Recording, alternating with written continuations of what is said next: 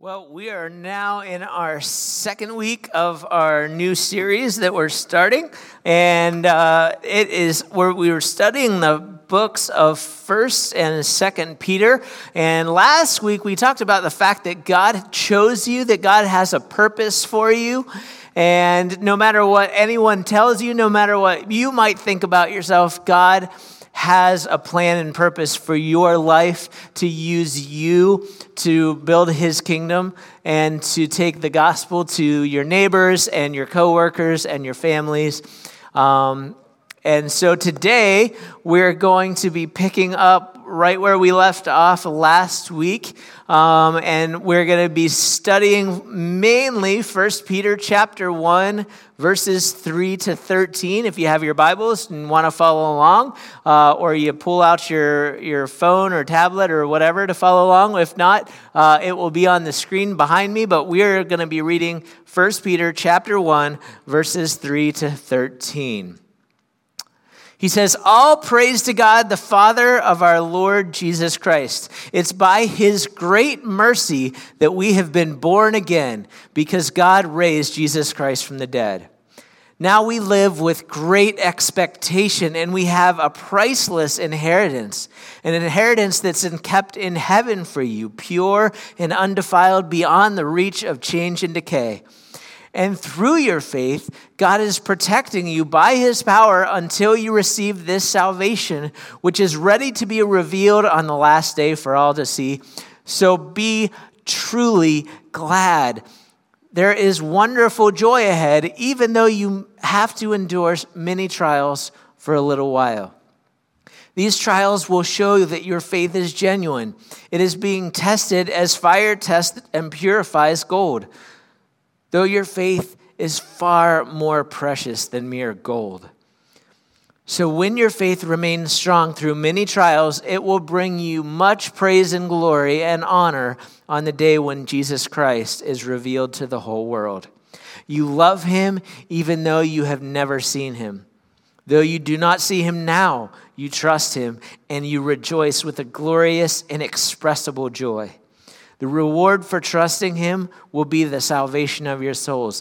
This salvation was something even the prophets wondered or wanted to know more about when they prophesied about this gracious salvation prepared for you. They wondered what time or situation the Spirit of Christ within them was talking about when he told them in advance about Christ's suffering and his great glory afterward. They were told that their messages were not for themselves, but for you. And now this good news has been announced to you by those who preached in the power of the Holy Spirit sent from heaven. It is all so wonderful that even the angels are eagerly watching these things happen. So think clearly and exercise self-control. Look forward to the gracious salvation that will come to you when Jesus Christ is revealed to the world." Let's pray. Father, I thank you that your word is living and active and it's sharper than any two-edged sword. I pray that today it will cut through all of our assumptions, all of the things that we think about ourselves, and think that you want to say that today your word will pierce us directly to the heart, that you will speak to us and we will walk out changed because we've heard your voice. We pray in Jesus' precious name. Amen. So last week, one of the things that we said about this series of First and Second Peter is we have to remember the guy that's writing it, Simon Peter, disciple of Jesus. And we said that this guy was a guy who spent three years of his life with Jesus. It was one of Jesus' closest friends. He was in sort of Jesus' inner circle of friends, Peter, James, and John. And the kind of funny thing about this is that Peter is kind of a little bit of a loose cannon. Peter always acts. Peter always thinks. Peter always. Peter always acts and says things a lot of times without thinking about it first, and it just kind of makes it interesting that he is one of Jesus' best friends.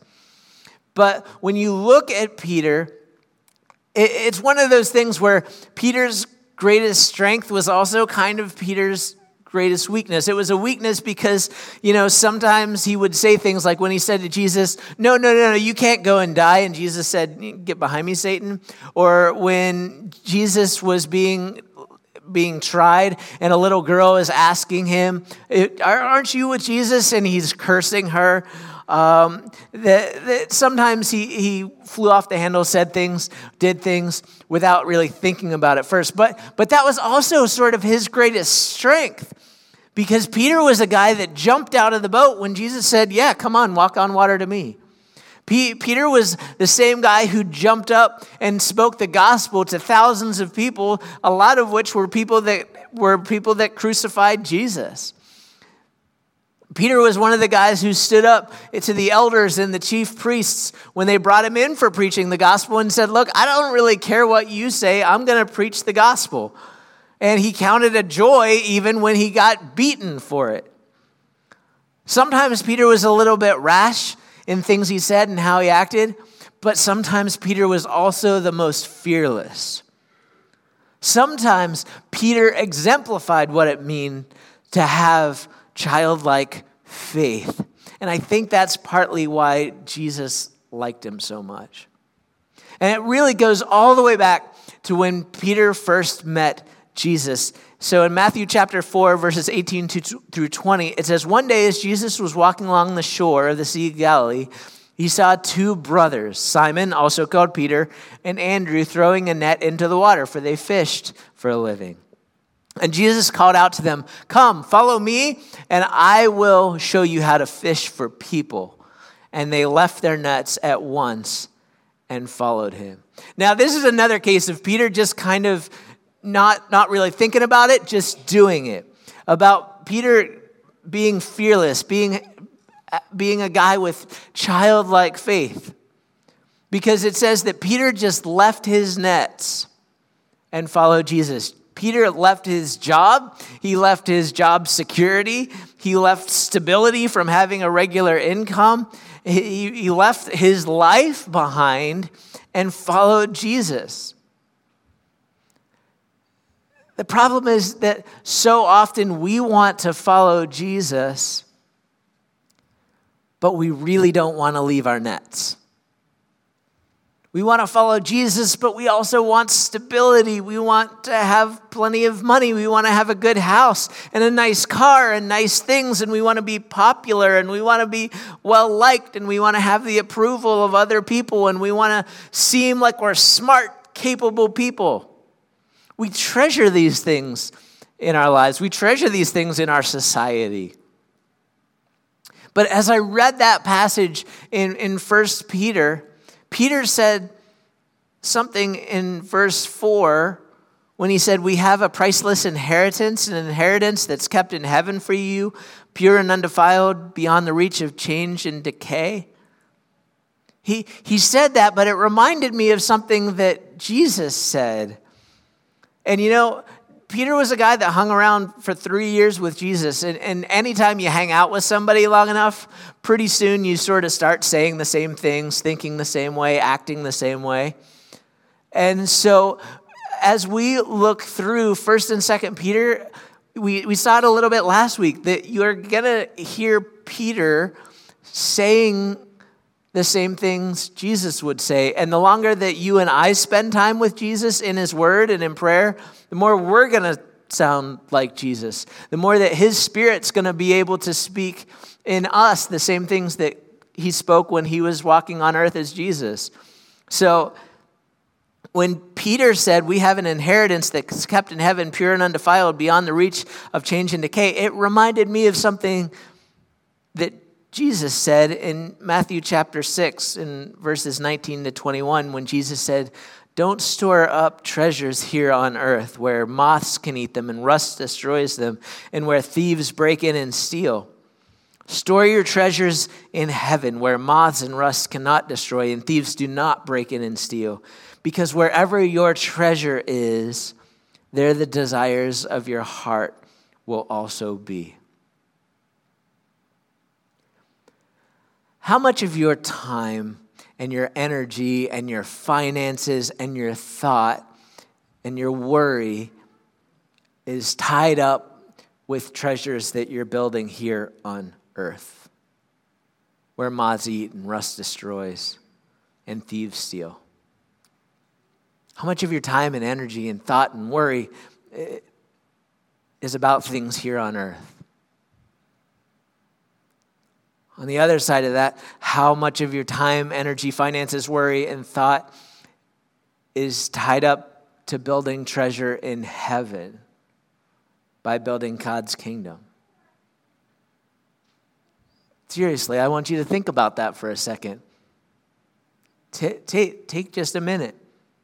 Ask God. God, even right now, just take a second and pray. Ask God, God, how much of my time is spent building up treasures here on earth, and how much of my time is spent building up treasure in heaven?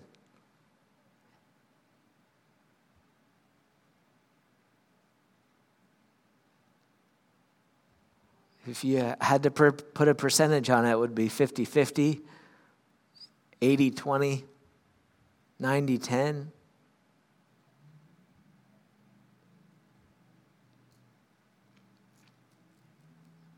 We spend so much of our time building treasure that in the course of human history will be, like Solomon said in Ecclesiastes, meaningless. Think about who we truly are. God, God says we're just dust. We go, we start as dust, we end as dust. Think about all the treasures that we put our time and effort into that eventually are just going to turn to dust, that in a few hundred years will be completely gone. So much of our time is just us. It, it, so much of it is dust putting dust into dust. Jesus said, wherever your treasure is, that's where your heart is. Is your heart here, or is your heart longing for heaven? Jesus said you can't serve both masters. I mean, even think about church in America today. Most of the time, even church in America, even Christians aren't that much better. How do we measure success? We measure success by how many people we can get into our church building on Sunday. We measure success about what, what the offering looks like and how much money we have to create programs and, and, and do things so we can hire more staff and have a nicer, bigger building. I'm not saying that's what we're all about here at Antioch, but the church in America, it's about people and it's about money in a lot of cases. That, that we've made success as a church our end goal. To, we want to be a successful church. But what does that mean? What does that mean for the church in America today? Does it mean with, that we're growing with lots of people and lots of money because we believe that if we have five thousand people in our church and a multi-million dollar budget that God is pleased with us? That if we have a, a good speaker who can keep people's attention and, and maybe make people laugh a little bit, that, that when they walk out the door and they feel like they learned something and go, oh, that was a good sermon. Whether or not it does anything to actually change somebody's life. You know, if we have good worship that can make people feel like I met God in worship today, that, that we're successful. But who are we serving in those scenarios? If if I walk out the door and say, I met God today in the worship and I learned something in, in the, the message, but it doesn't change my heart and life, are we coming to church for ourselves, or are we coming to church to glorify God and lift God up?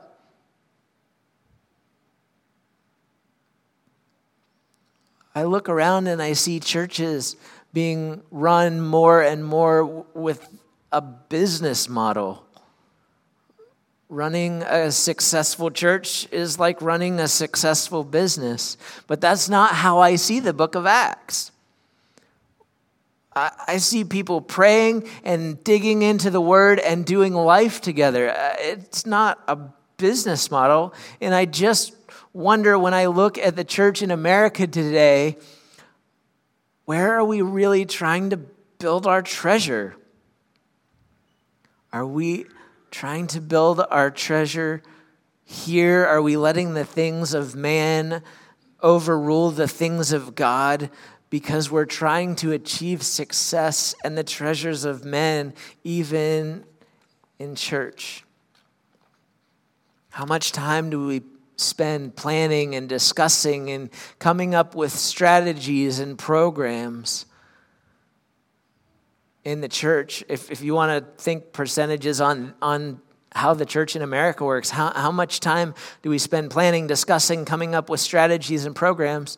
And how much time do we spend together in worship and prayer and in God's presence, desperately seeking Him and His word together? Because those are the things the early church did. And when you read the New Testament, the further they got from seeking His presence, you, you look at the churches in Revelation and what God has to say to them, the further they got from those things, the more that God was displeased with how they were. What kind of treasures are we seeking to build? The things of value look different to God. Look at what Peter says in, in First Peter in verse four and five.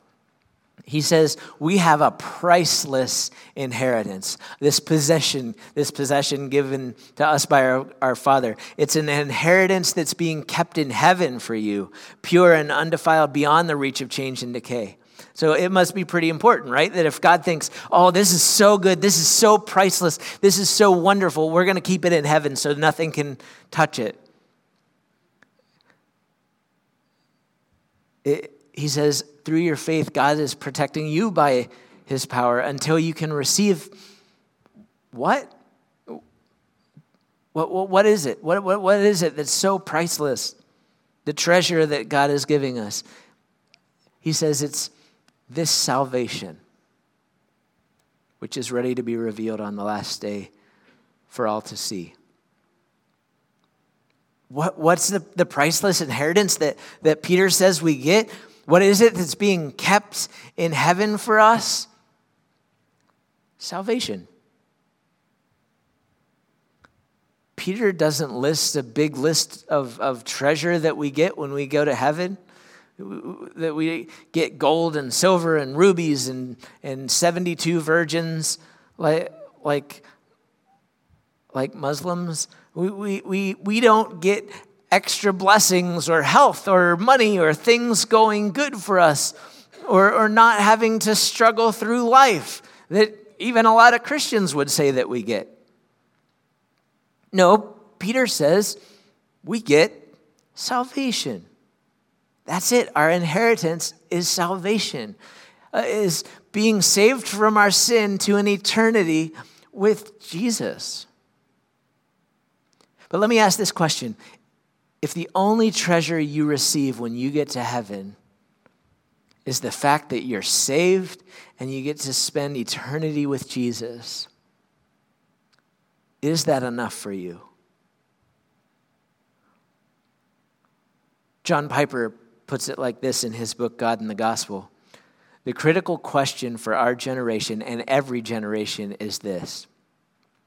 If you could have heaven with no sickness and all your friends that you ever had on earth and all the food you ever liked and all the leisure activities you ever enjoyed and all the natural beauties you ever saw and all the physical pleasures that you've ever tasted and no human conflict or natural disasters, could you be satisfied with heaven if Christ were not there?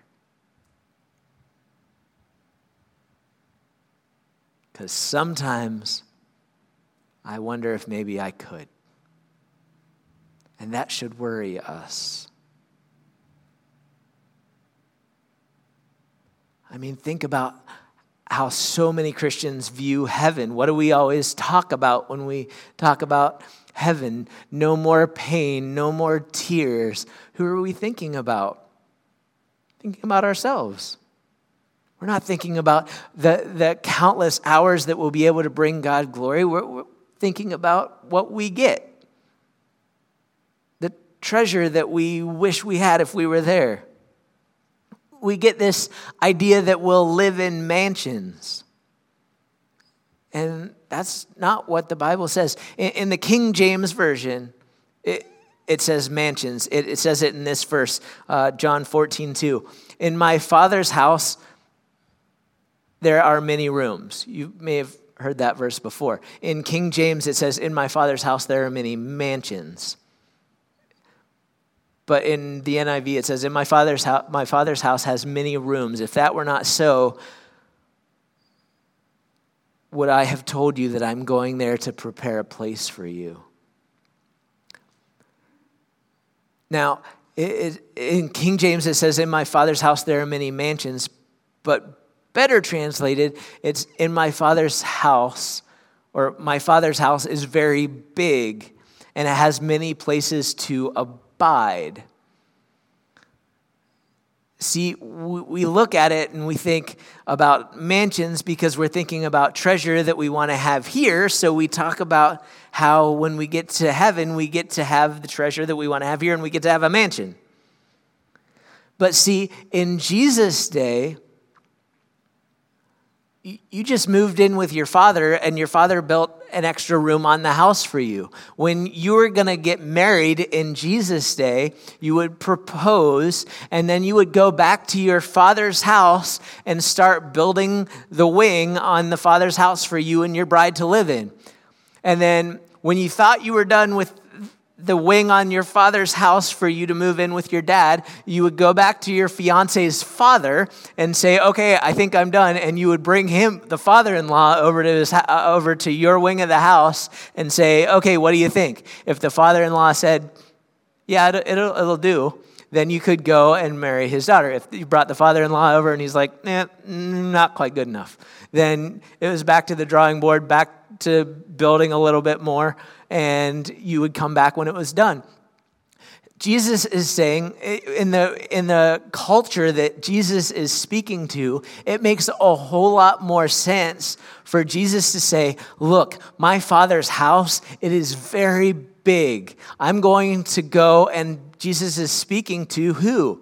The bride of Christ, right? He's speaking to the church. He's saying, I'm going to my Father's house. I'm going to build a room for you. In my Father's house, there are many rooms. There is room for you and for you and for you and for you. In my Father's house, there are many rooms. I'm going to go to prepare a place for you, and I will come back again as the bridegroom to come and bring you to my Father's house. We don't get to live in our own mansion. We get to live in a big, giant house together with our Father and our family. Guess what? Someday we're all going to be living together in a big house. With, you can sing the song if you want. It's just funny. It's, it's a very American thing. That so many of us believe that we go to heaven and we get rich, that we get to live in mansions. And the more work that we do for God, the more rich and the bigger mansion we get when we get to heaven. And Peter says, no, you get something better than that. You get salvation. But you see what I mean? So many people, we want all these extra treasures, all this extra stuff for being a Christian. And Peter says the treasure you get, your inheritance from your Father, is salvation. That's what you're guaranteed. And you remember who, who he's talking to. We, we talked about this last week, that Peter is writing to Christians that have been displaced, that have been pushed out, that are refugees now because they're they're hiding and running from persecution in the church because Rome doesn't like them, Jews don't like them, and a lot of times their families don't like them because they've converted to Christianity. Peter's writing to people who have lost everything because they're Christians. Try telling the persecuted church that they'll get health, wealth, and an easier life for following Jesus. Peter is telling them, look, salvation might be the only treasure and only comfort you have, but that's enough. You, you don't have to, you, you are going to have to go through trials. You're going to have to go through hard times. People aren't going to like you. People are going to hate you because you're a Christian. But but but you get salvation. You get to spend eternity with Jesus. You get to be in your Father's house. The world around you may have taken everything from you, and the world around you can take everything from you, but there's one thing that they can't take because it's being kept in heaven for you. They can't take salvation, and trust me, it's enough. In verse four, an inheritance that's kept in heaven for you, pure and undefiled, beyond the reach of change and decay. And through your faith, God is protecting you by his power until you receive this salvation, which is ready to be revealed on the last day for all to see. And then he says in verse six, so be truly glad. There is wonderful joy ahead, even though you might have to endure many trials for a little while. These trials will show that your faith is genuine. It's being tested as fire tests and purifies gold, though your faith is far more precious than mere gold. He's talking about treasure there, and he's like, gold? Like, eh. So when your faith remains strong through many trials, it will bring you much praise and glory and honor on the day when Jesus Christ is revealed to the whole world. You love him, though you've never seen him. Though you don't see him now, you trust him, and you rejoice with a glorious and inexpressible joy, even though you're going through these trials. The reward for trusting him, here it is again, will be the salvation of your souls. He says, look, you'll struggle. It's going to happen. But don't let your struggle steal your joy. Because the world can take a lot from you, but they can't steal your salvation, so don't let them steal your joy. That, that struggle, that's how our faith is purified. That's how our faith grows stronger. If our faith in God fails when we go through trials, then maybe our faith wasn't really in God. If, if our faith fails when trials come, then maybe we've been putting our faith in other things, other treasures. We, we've been putting our faith in, in finances to save us, or, or, or friends to save us, or, or even the church to save us. But even the church is full of broken people. He, he's saying, if you have your faith in God and in the salvation that he gives, you can live with un. expressible joy, because that can't be stolen. Showing that you're still trusting in human stuff means that you're not finding joy in the fact that Jesus saved you. The joy of the Lord is my salvation. He says, your faith is being tested as fire purifies gold, though your faith is far more precious than mere gold. Gold is like, eh, it's just gold in comparison to the inexpressible worth of salvation in Jesus. And what does purified faith look like? Well, he talks about it in verse eight and nine. You love him though you've never seen him. Though you don't see him now, you trust him. And you rejoice with inexpressible joy. The reward for trusting him will be the salvation of your souls. He goes on to say in verse ten, this salvation was something that even the prophets wanted to know more about when they prophesied about this gracious salvation prepared for you.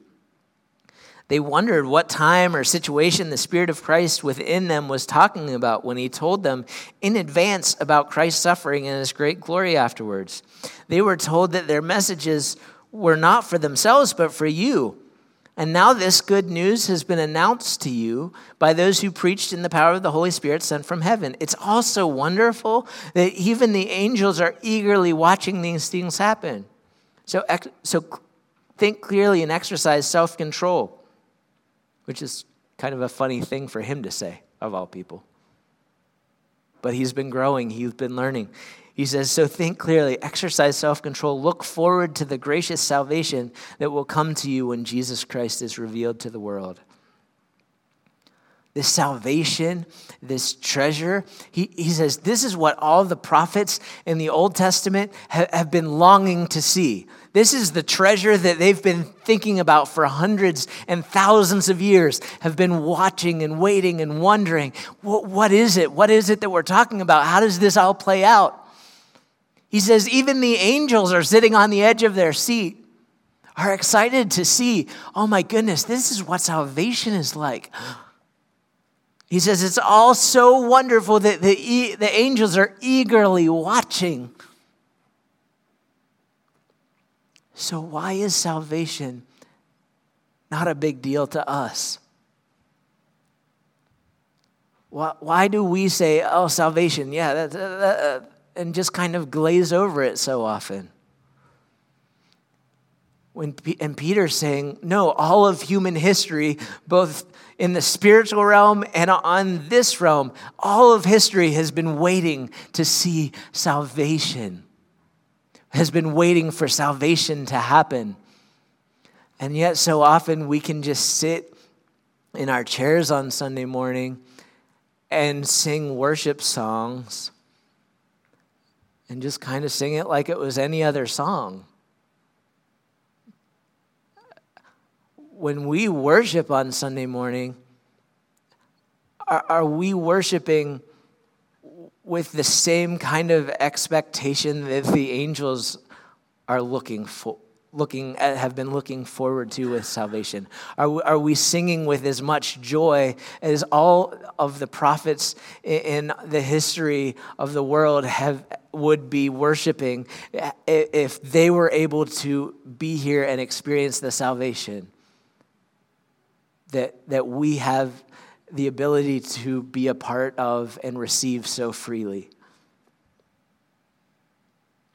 Could it be that Jesus was right, that our treasure, our heart, is somewhere else?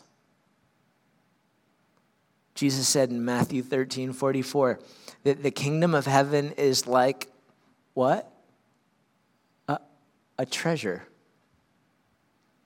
in a field. When a man found it, he hid it again. And then in, in his joy, he went and sold all that he had and bought the field. Why does that sound familiar? Though you don't see him now, you trust him, and you rejoice with a glorious, inexpressible joy, for the reward for trusting him will be the salvation of your souls. See it? The more you hang around with Jesus, the more you sound like Jesus, and the more his Spirit speaks through you. Is salvation so valuable to you that you would give up everything for it? Someone came to Jesus with this question, "Teacher, what good deed must I do to have eternal life? What do I have to do to get salvation?" Jesus told him, if you want to be perfect, go and sell all your possessions. Sell it all. Give up everything for it. And you will have treasure in heaven. And then come follow me. But it says, when the young man heard this, he went away very sad, for he had many possessions.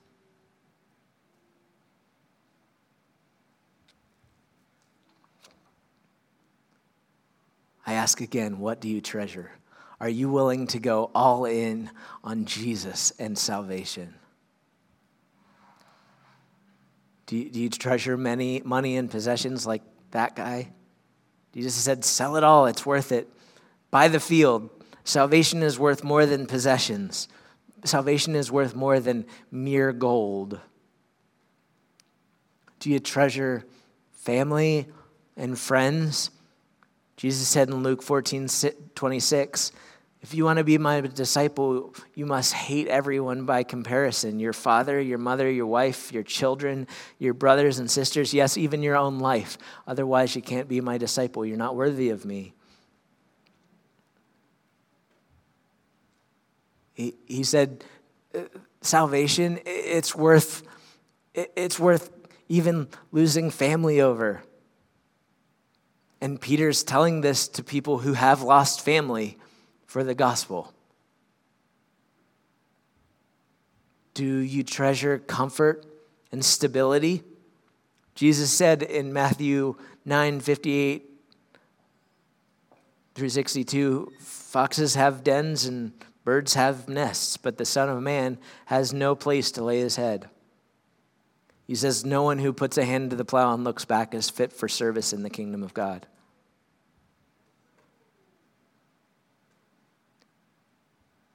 Jesus says, money and possessions, sell it all. Salvation is the treasure in the field. It's worth it.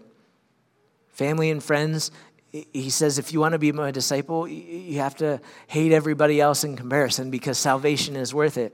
He, he says, you treasure comfort and stability. He, he said, he said, don't worry about it. He, he said, salvation is worth it. And Peter is writing this letter to people who have found these things out firsthand because they've given up money and possessions, they've given up family and friends, and they've given up comfort and stability for the sake of knowing Jesus. And he's saying, yes, you have to give all that up. Yes, you're facing trials and losing all of those things, but you have inexpressible joy. And God's going to hold that salvation for you in a place where you can't It can't be stolen or taken from you. Jesus says in, that the kingdom of heaven is like a treasure hidden in a field. When a man found it, he hid it again, and in his joy went and sold all he had and bought the field. And that's what Peter did. In Matthew nineteen twenty-seven, it says, Peter said to Jesus, we've given up everything to follow you.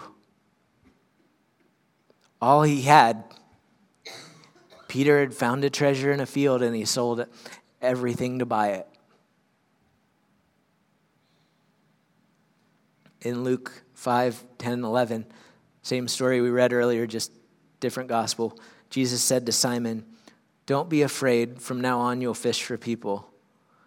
Verse eleven says, so they pulled their boats up on shore and they left everything and followed him. When Peter said to Jesus, we've given up everything to follow you, he wasn't making light of it. That's what he did. You know, a lot of times we talk about Peter getting out of the boat. And when we talk about that, we're usually talking about Peter getting out of the boat to walk on water to Jesus. But honestly, it's Peter getting out of the boat in this story that's more important. It's Peter getting out of the boat to leave all of those things behind. If he hadn't done that, he would never have been in the boat to get out of the boat to walk on water.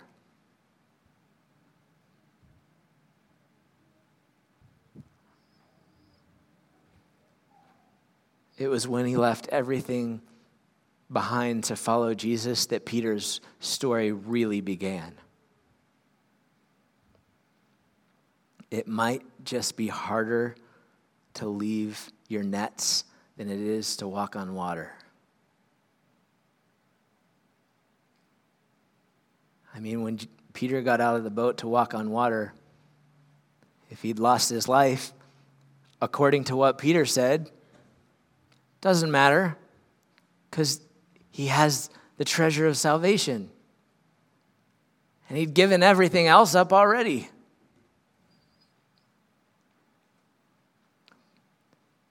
But so many times for us, it's leaving the nets, leaving the boat to follow Jesus that's so much harder. I wonder if we were to leave everything behind to follow Jesus, would we be the people on which God would build his church like he was talking about to Peter? Not, not the corporate machine that we've made, but the real, true, biblical church. Would we become the people who would get out of the boat and walk in dangerous places for Jesus? Would we be the people who see Jesus in his glory and hear the voice of God like Peter did on the Mount of Transfiguration? I wonder if, like Peter, it's only when we begin to leave everything behind to follow Jesus that our real story begins.